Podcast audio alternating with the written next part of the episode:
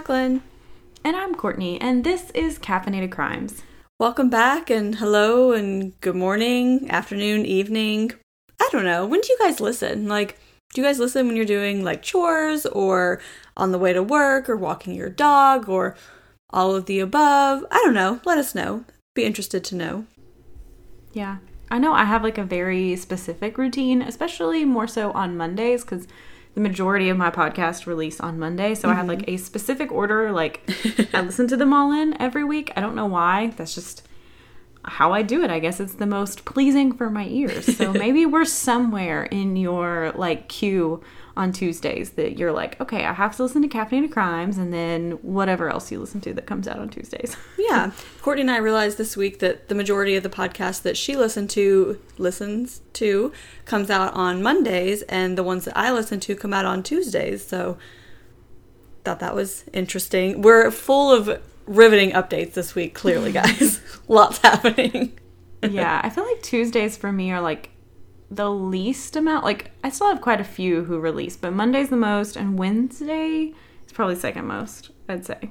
Yeah, I'd say probably like Tuesday, Monday, Wednesday, and then like a few Thursday, and then like none like Friday or the weekend. Like maybe like yeah. two shows.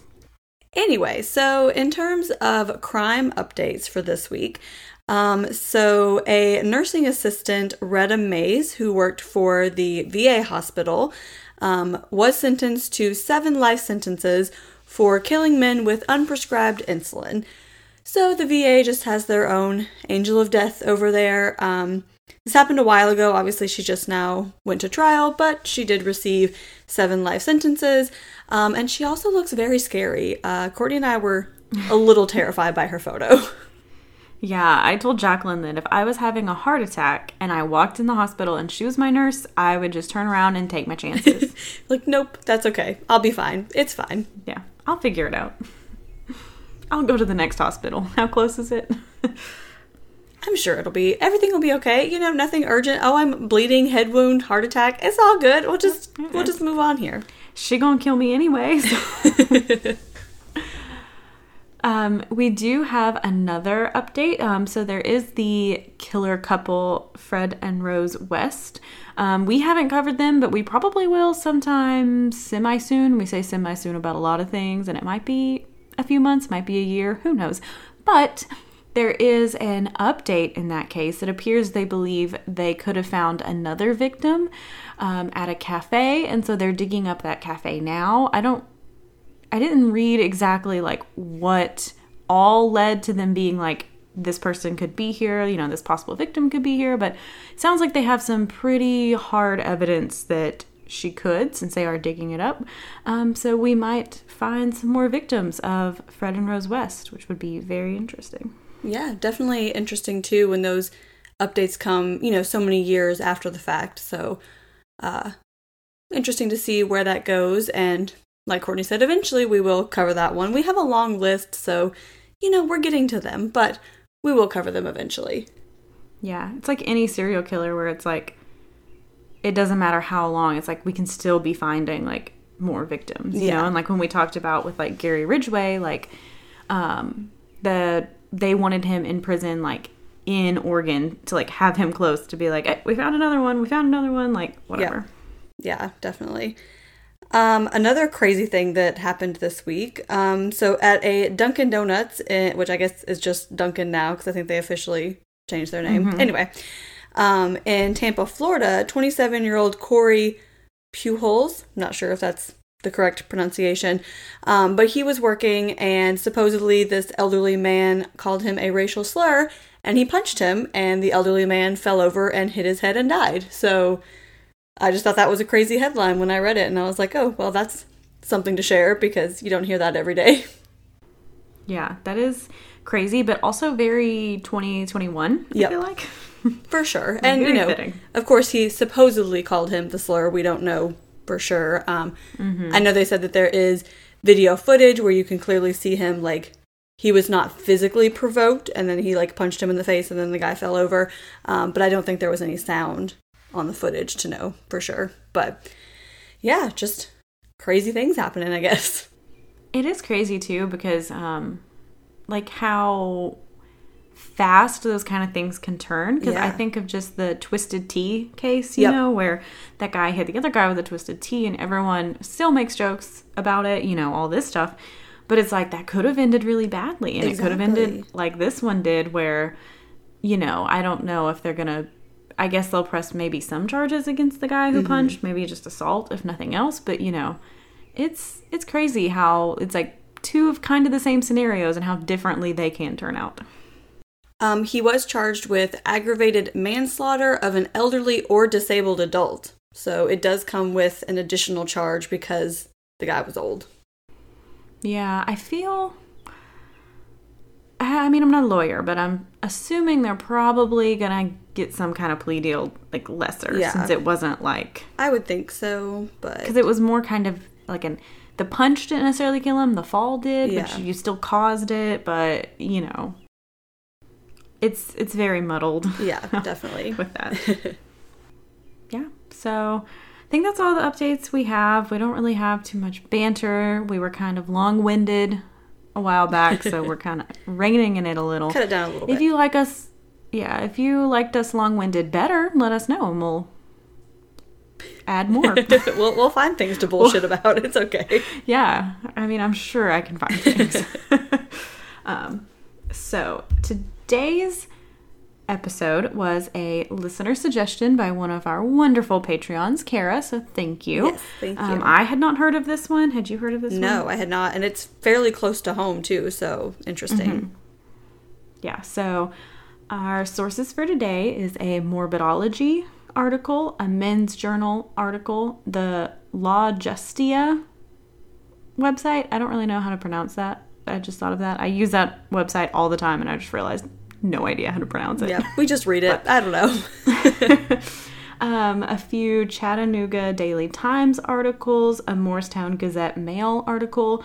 Um, there is also an article from the Reading Eagle newspaper. And yeah, so that is what we used. Um, it's a bit of an older case, if you guys can tell. So we got to use our newspaper.com subscription. Yes. Shout out, John. Thank you. Thank We you, John. It, I promise.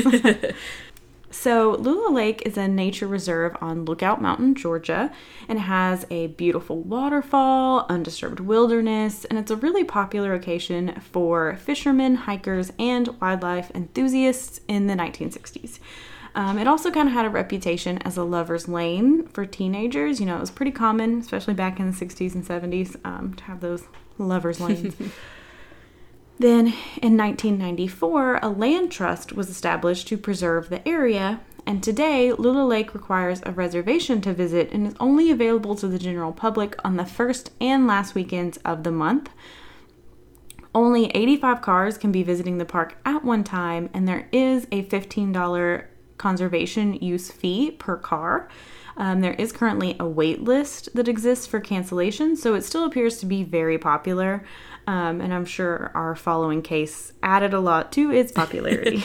Yes, I just thought that was so interesting that it's only open like two weekends out of the month and you have to like sign up ahead of time. And it's like, you know, you can't just like wake up on Saturday morning and be like, oh, let's go to the park today. It's like, oh no, I had to plan this like two months ago and who knows what the weather's going to be like. And I don't know, I just never heard of anything like that. Maybe it's more common than I thought. Maybe I've just never encountered it, but I thought that was super interesting.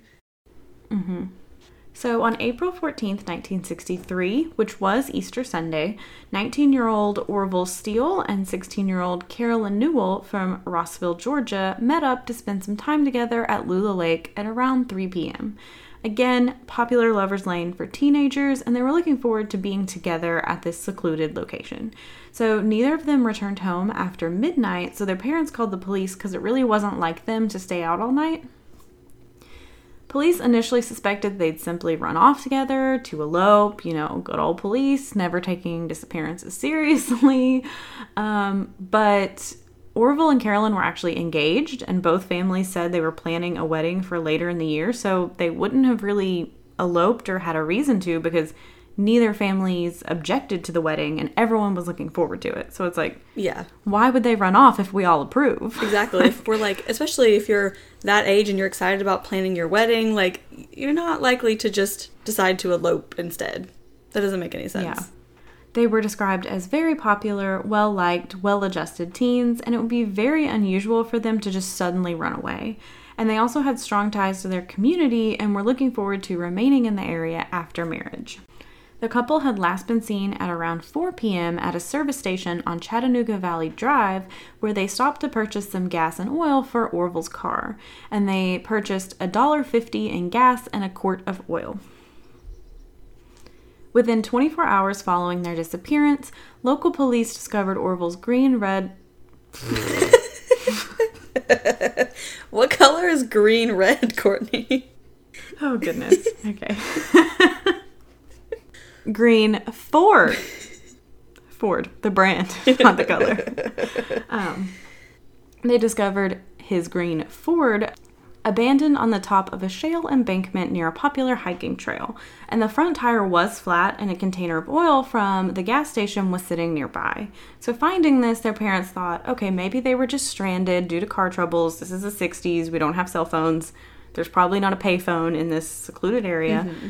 Um, so the parents decided to begin a really extensive search around the park, but they didn't really find anything. Um, and even with not finding any sign of Orville and Carolyn, their parents held out hope they would still find them alive. However, on April 20th, five days after the initial search, Carolyn's body was found in a remote area of the park. She'd been bound by her wrist, stripped of her clothing from the waist down, and dumped near a set of railroad tracks. It was later determined that she had been raped and struck in, struck in the head multiple times by an unknown blunt object before being strangled to death.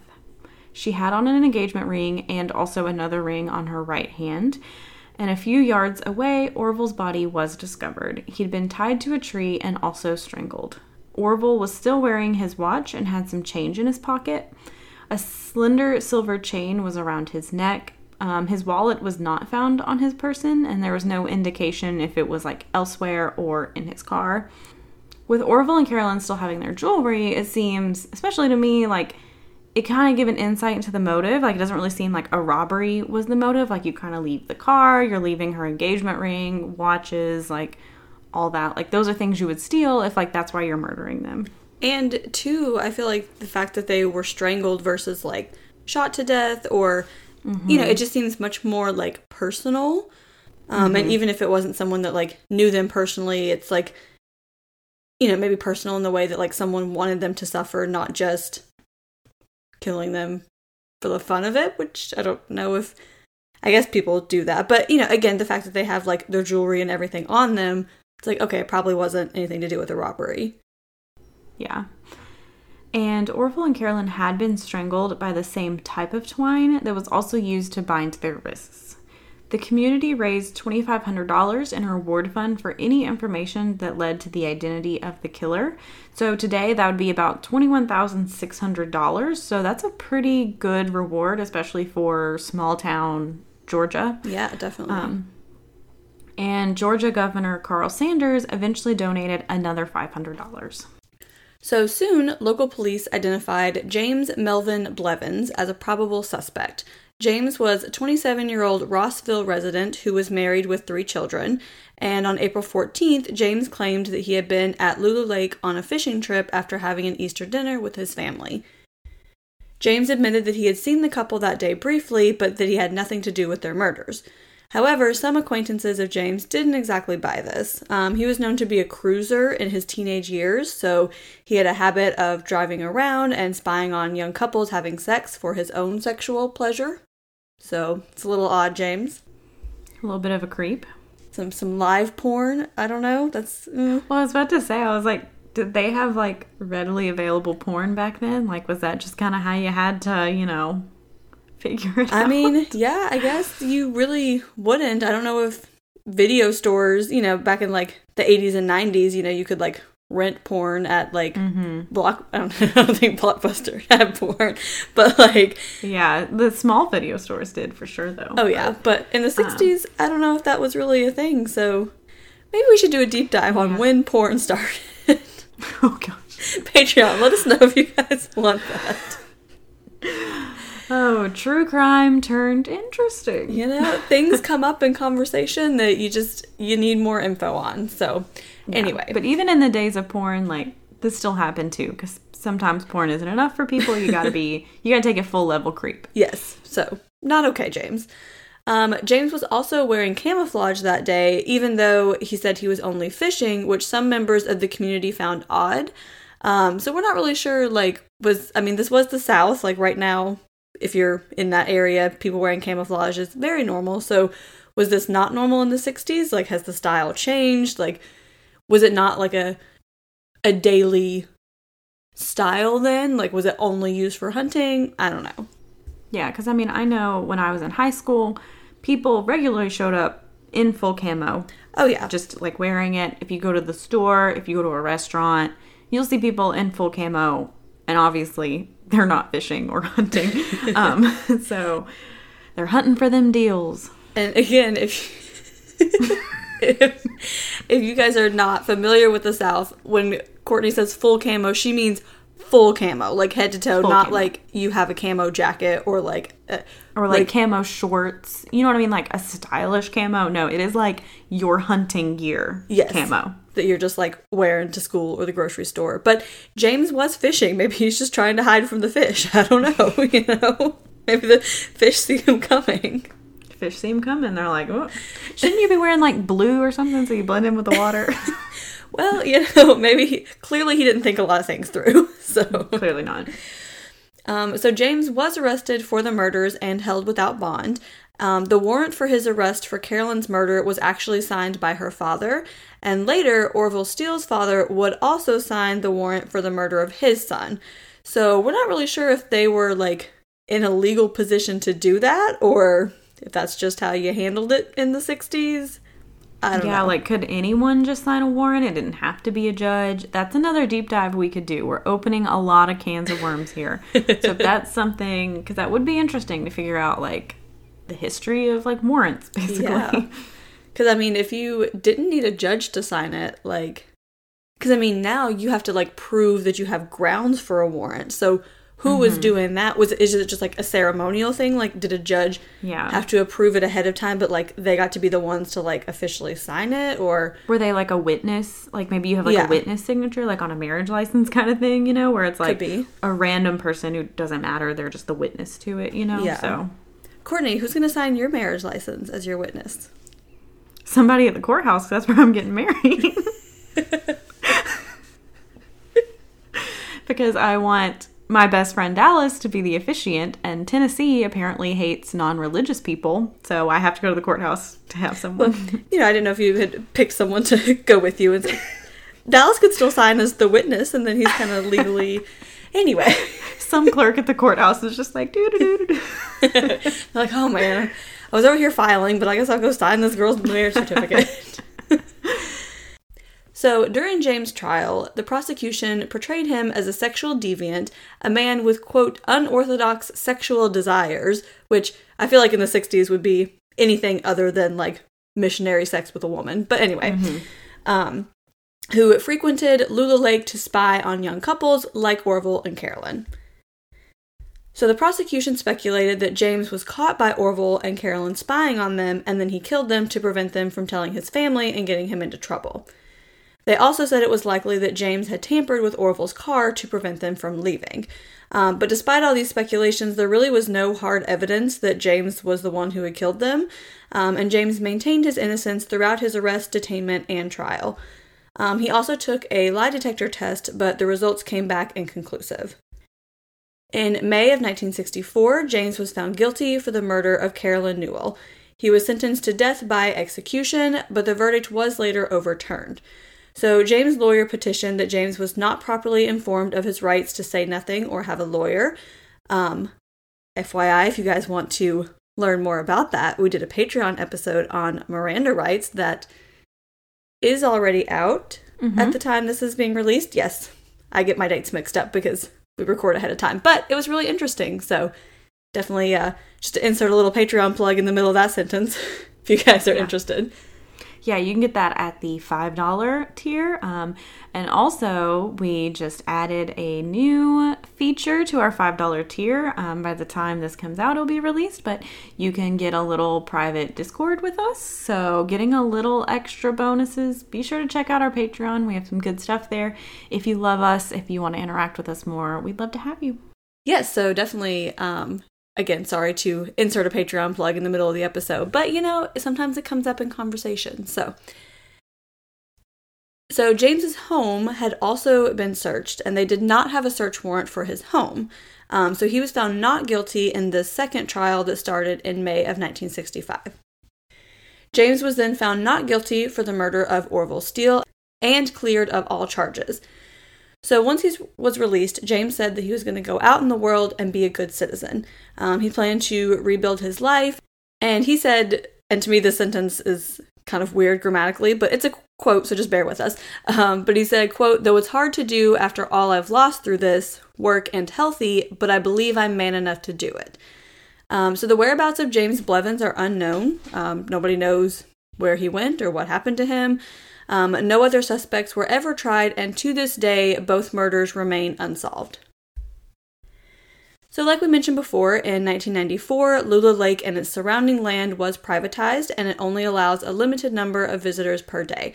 So, while this was mostly done to protect the environment, the privatization was also done in part to reduce the amount of locals and tourists from trying to find Orville and Carolyn's murder location. As we know, people are obsessed with true crime and seeing exactly where things happened. And so sometimes you have to take measures to make sure that that uh, that stays protected.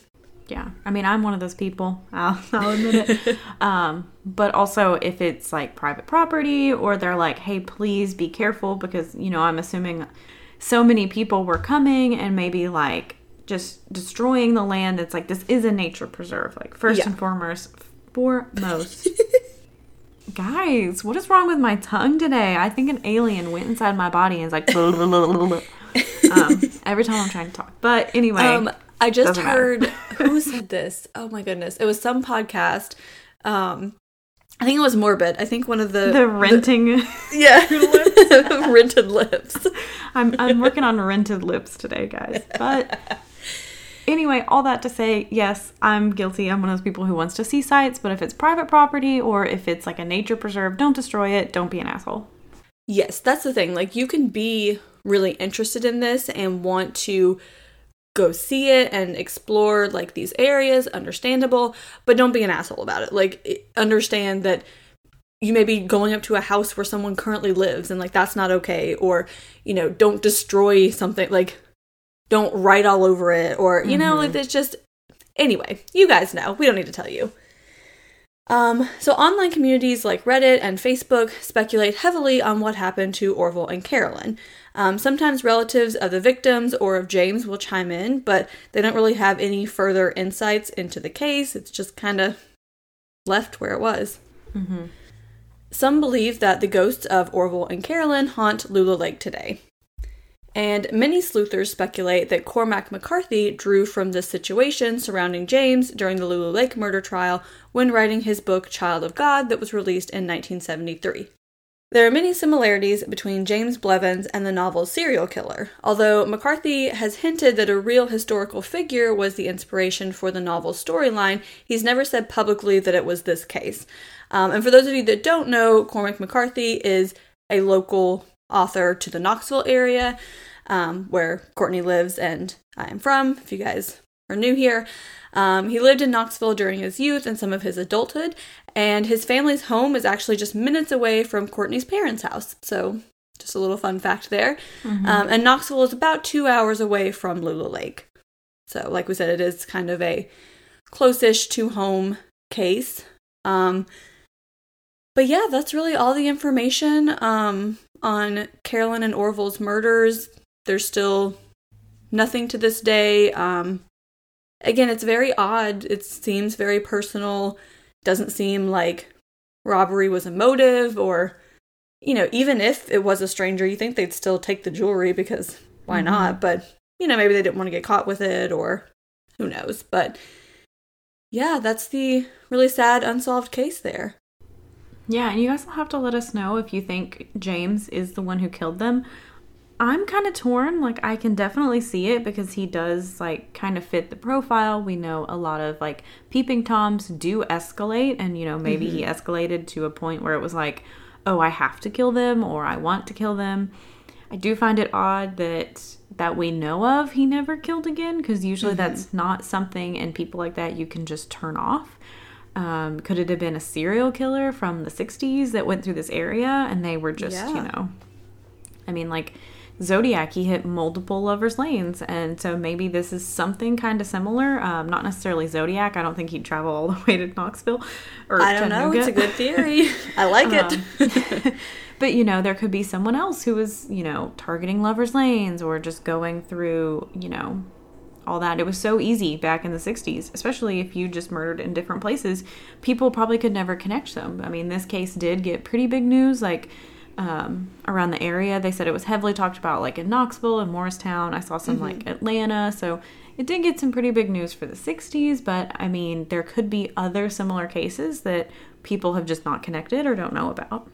And that's the thing, too. Like, it got widespread news in that general area, you know, within a couple of hours. But if you're in California or, you know, New York or I don't know, any other place that's like a good distance away, you probably didn't hear about it. And we know that police officers didn't like to talk to each other or you know and at this point also probably did not have the kind of technology to mm-hmm. be able to share information like that so yeah it could definitely be a widespread serial killer that just came through the area and there could be so many of those that even for serial killers that we've caught that we don't know who else yeah. they could have murdered like but. sam little like someone that again we'll probably cover soon ish emphasis on the ish. Um, but you know, there's he was like operating like modern times and still yeah. was not caught because he just traveled and there's so many victims we just don't know of. So um, this case is really baffling and I want to know what happened and I just want to know like justice for like their families. Mm-hmm. Um, relatives of their families because you know it was a long time ago but it's just tragic that they lost their life and no one was ever like found for sure guilty of it. I know a lot of people are like James did it, he just got off, which mm-hmm. is a very real possibility. I'm not saying it's not. It's probably, I mean, the most likely scenario. Um, mm-hmm. But, but there's yeah. also, you know, no hard evidence, but also at that time what hard evidence was there, you know? It's I mean, this is the 60s when cops would come and smoke and they wouldn't, you know, have the mean like they didn't really know about DNA. They wouldn't know yeah. about taking, you know, if she was raped swabs and having the ability to test it against something else. And mm-hmm. I mean, today that sample is probably either non-existent or cannot be preserved or who would you even test it against, you know. Cuz that's the thing, there's so many cases now that they're able to kind of go back and look at the evidence again because at the time it happened they knew okay, this is going to be a thing. This is in progress.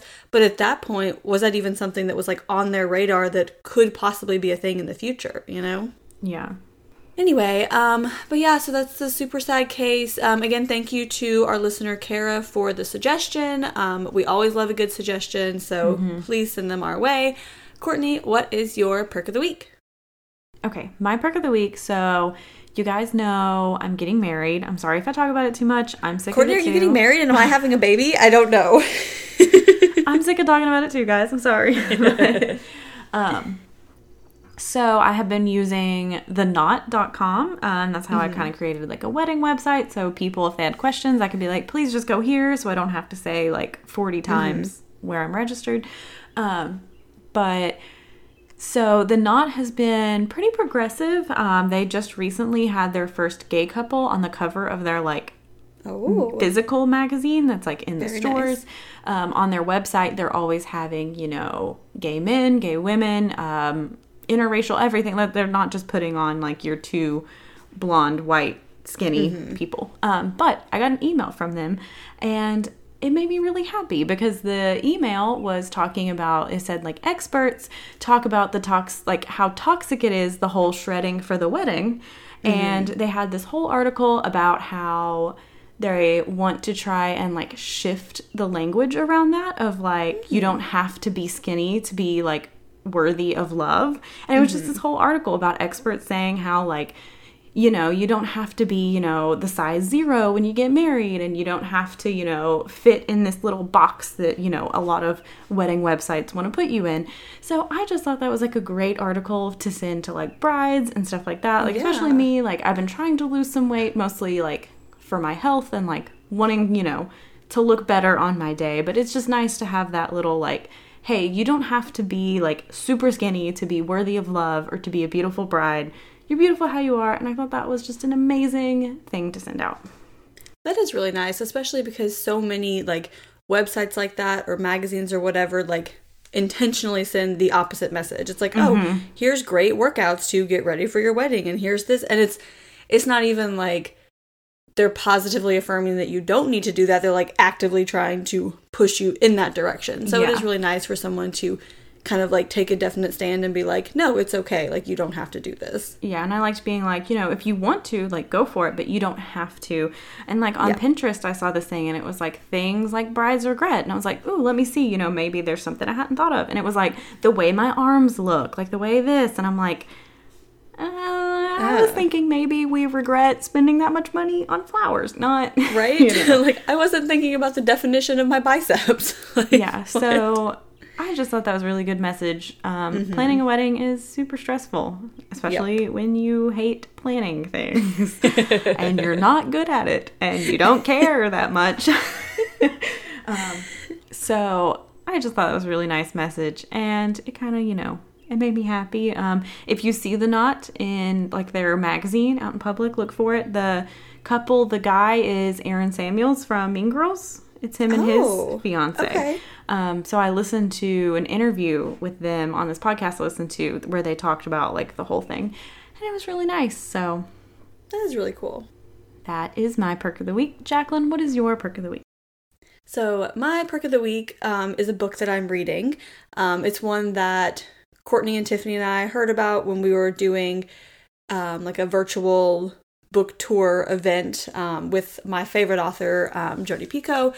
But this one um, is another author that she had on there at the time, but it's called The Seven Husbands of Evelyn Hugo by Taylor Jenkins Reid, and it's super good. Um, thank you to Tiffany for letting me borrow it because I was on the wait list for it for the library and it was like over a six month wait because everyone That's wants me right book. now. yep. Um, so Tiffany, I guess, took the plunge, and so now we're all going to share it because we just all jointly own books at this point, you know. Mm-hmm. So, um, so she let me borrow that when um, I went to Tennessee a couple weeks ago, and so yeah, so thank you, Tiffany. And it's such a good book. I'm like three fourths of the way done, um, but it's just like amazing writing, and it's just like a great story, and it's really good. So I highly recommend it. Um, if you guys see it out and about. Um, hopefully it doesn't have a really bad ending because I haven't finished it yet while I'm giving this endorsement. Jacqueline comes back next week. Don't read it. I take it back. no, I really can't imagine like that it would have any kind of ending that would like ruin it at this point. You know, um, it is really good. But yeah, I read her book, the, um, the Daisy Jones and the Six. I think you yes. also read. It was so, was so good. good. Um, and I saw other people say this too. Like a few chapters in, like I'm googling, like, is this a real band? Like this seems real. Um, and she just did an incredible job with that book. It was a different format. I swear, I just like could not put that book down. It was I needed to know what happened. Um, so I can't wait to read more books by her. I think she has a new book coming out. It's out maybe coming out. Malibu Rising. I don't know. I've seen it a lot on the whole like new books of 2021. So I know it's coming yeah. out at some point. I'm sure anything by her is incredible. Yeah, this is the second book that I've read by her, and I'm like even more impressed with her now because the books are so different mm-hmm. and like the writing styles are so different, but both are so good because I feel like so many authors have like one writing style, which is great. Like, I mean, yeah, I don't mind that, but you know, they have one thing that they're good at and they stick to that. Um, but like, both of these were completely different, but they were both so so good and like so well done. So she's just super talented. Yeah, I usually when I find an author I like, I just read everything they've ever written yes. ever. So I'm definitely gonna do that with her. Um, but if you've read any good books lately, or if you have good recommendations for us, if you want to talk about books, we'll talk about books all day long. Um, you can do so on Instagram at Caffeinated Crimes Pod, at Twitter at Caff Crimes Pod. That's C A F F Crimes Pod. Um, on Facebook at Caffeinated Crimes Podcast. You can send us an email at caffeinatedcrimespod at gmail.com. And as I kind of plugged it before, we are on Patreon. That's patreon.com slash caffeinated crimes. You can get a lot of goodies, even just at $5. You get bonus episodes. You get that Discord where you can come talk to us um, and we'll respond always. And, you know, $10, you get a pin and a sticker, and $20, you get Google Hangouts. Like, we have a lot of good perks there. Um, um, you get quarterly gifts if you're part of the $20 yes. tier. So, all kinds of fun things happening in there. You get a lot of cool, fun stuff. So, just let us know what you want on Patreon and we'll try to add yes. it. And if you want to join, please do because we'd love to have you. Absolutely. And as always, forever, for the rest of time, we are still running our Apple review, Apple podcast review contest. Wow, I don't know what just happened my words there. We did get two more reviews. We're up to 29. Oh, okay. Okay, guys, mm-hmm. come on. Just a, just a few more. few more. 20 more. One. 21 yes. more. That's all we need. So once we reach 50 of those, we will draw a winner for a sticker, a pin, and a gift card to a coffee shop of your choice. So if you have not already, please make sure you go on over there and just leave us a little five star would be great with some little commentary and it is much appreciated. So make sure you do that. Yeah, make sure you do that. I don't think we have anything else. We will see you next week. Go have a cup of coffee. And don't commit a crime.